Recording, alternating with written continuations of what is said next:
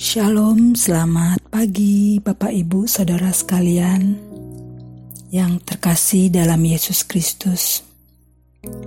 Kita berjumpa lagi dalam renungan harian yang diselenggarakan oleh Geni pada hari ini yaitu Rabu pada tanggal 23 September 2020. Saya mau memperkenalkan diri. Saya bernama Balinda dari Persekutuan Doa Pembaruan Karismatik Katolik Santo Silvester Pecatu. Hari ini kita bersama-sama merenungkan bacaan Injil dari Lukas 9 ayat 1 sampai 6. Dari bacaan Injil hari ini saya tersentuh dalam Lukas 9 ayat 1 yaitu maka Yesus memanggil kedua belas muridnya lalu memberikan tenaga dan kuasa kepada mereka untuk menguasai setan-setan dan untuk menyembuhkan penyakit-penyakit. Di mana bacaan Injil ini sama dengan bacaan Injil dalam Matius 10 ayat 1 yang merupakan bacaan Injil favorit saya yang meneguhkan iman saya yaitu kita anak-anak Tuhan diberikan kuasa untuk menguasai setan-setan dan menyembuhkan sakit penyakit. Dan tambahannya melenyapkan kelemahan jika kita melihat dalam Matius 10 ayat 1 Dulu saya sempat berpikir, wah enak sekali ya, kita diberikan kuasa seperti itu.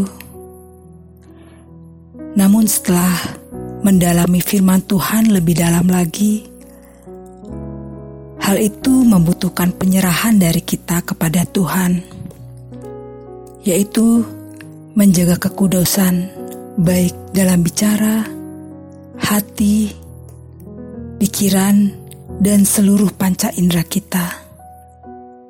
Kita tahu kita tidak mampu melakukannya, namun jika kita mau dan minta pertolongan Roh Kudus, pasti kita dimampukan. Saya mau kesaksian sedikit. Saya adalah orang yang sangat penakut pada awalnya sebelum saya mengenal Tuhan.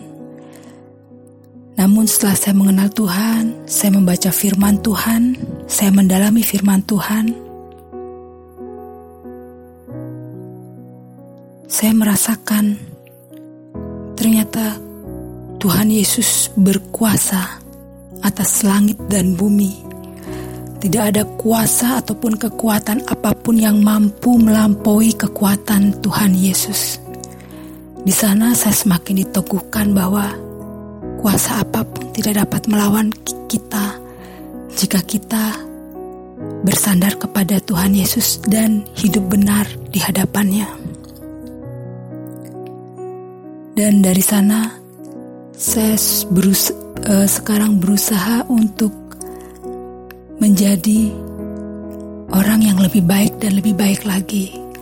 Bahkan yang tadinya saya takut sama hal-hal yang gak kelihatan, sekarang saya bahkan mendoakan mereka. Ketika saya dengar ada yang sudah meninggal, saya berusaha untuk mendoakan, mempersembahkan dalam ekarisi dan itu seperti menjadi tanggung jawab saya untuk memberikan keselamatan jiwa mereka. Jadi saya merasakan sukacita ketika saya bisa melakukan hal itu. Biarlah iman kita semakin bertumbuh, dan yang pasti, semua yang kita lakukan ini semata-mata bukan untuk kemuliaan kita, tetapi untuk kemuliaan nama Tuhan, sehingga Tuhan Yesus semakin ditinggikan. Tuhan Yesus memberkati kita semua.